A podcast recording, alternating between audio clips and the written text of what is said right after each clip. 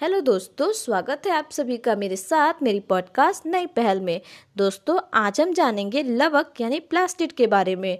तो लवक आपको मुख्य रूप से प्लांट शेल में देखने को मिल सकता है, यानी आपको पादप कोशिका में देखने को मिल सकता है।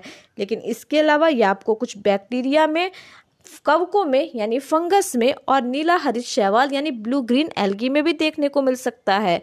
लवक की खोज हैकल ने की थी और लवक शब्द का पहली बार उपयोग सिंपर ने किया था।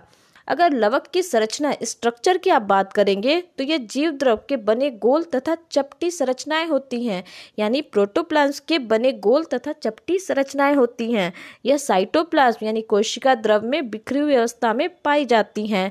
ये पौधों में रंग प्रदान करती हैं। ये रंगीन अथवा रंगहीन दोनों हो सकते हैं। ये आवश्यकता अनुसार एक दूसरे में चेंज हो जाते हैं। अगर लोगों के टाइप की बात की जाए, रंगों के आधार पर कलर के आधार पर प्लास्टिक के टाइप की बात की जाए तो ये तीन प्रकार के होते हैं। एक होता है आपका रंगहीन लवक, यानी ल्यूकोप्लास्ट, रंगीन लवक, यानी क्रोमोप्लास्ट, और हरित लवक, यानी क्लोरोप्लास्ट। ल्यूकोप्लास्ट की बात की जाए तो ये आपको मुख्यतः जड़ों तथा भूमिगत तनों में पाए जाते हैं। मतलब कि जहाँ सूर्य का प्रकाश नहीं पहुँच पाता, वहाँ आपको ल्यूकोप्लास्ट देखने को मिलेगा। ल्यूकोप्लास्ट स्टार्च वसा तथा प्रोटीन का बना होता है। यानी अगर आप देखें तो ल्यूकोप्लास्ट में आपको स्टार्च वसा और प्रोटीन मिलेगा। स्टार्च का मतलब होता है संग्रहित कार्बोहाइड्रेट। वहीं पादपों का संग्रहित भोजन स्टार्च कहलाता है, जबकि एनिमल में संग्रहित कार्बोहाइड्रेट ग्लाइकोजन कहलाता है।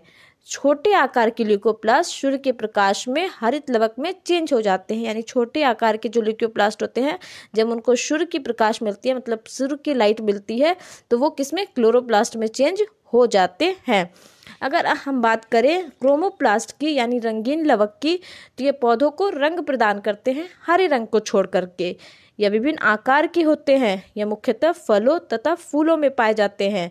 यह कीटों को, यानी इंसेक्ट को अट्रैक्ट करके क्रॉस पॉलिनेशन पर परागण की प्रक्रिया में मदद करते हैं। दोस्तों, मिलते हैं अगले पॉडकास्ट में क्लोरोप्लास्ट के साथ।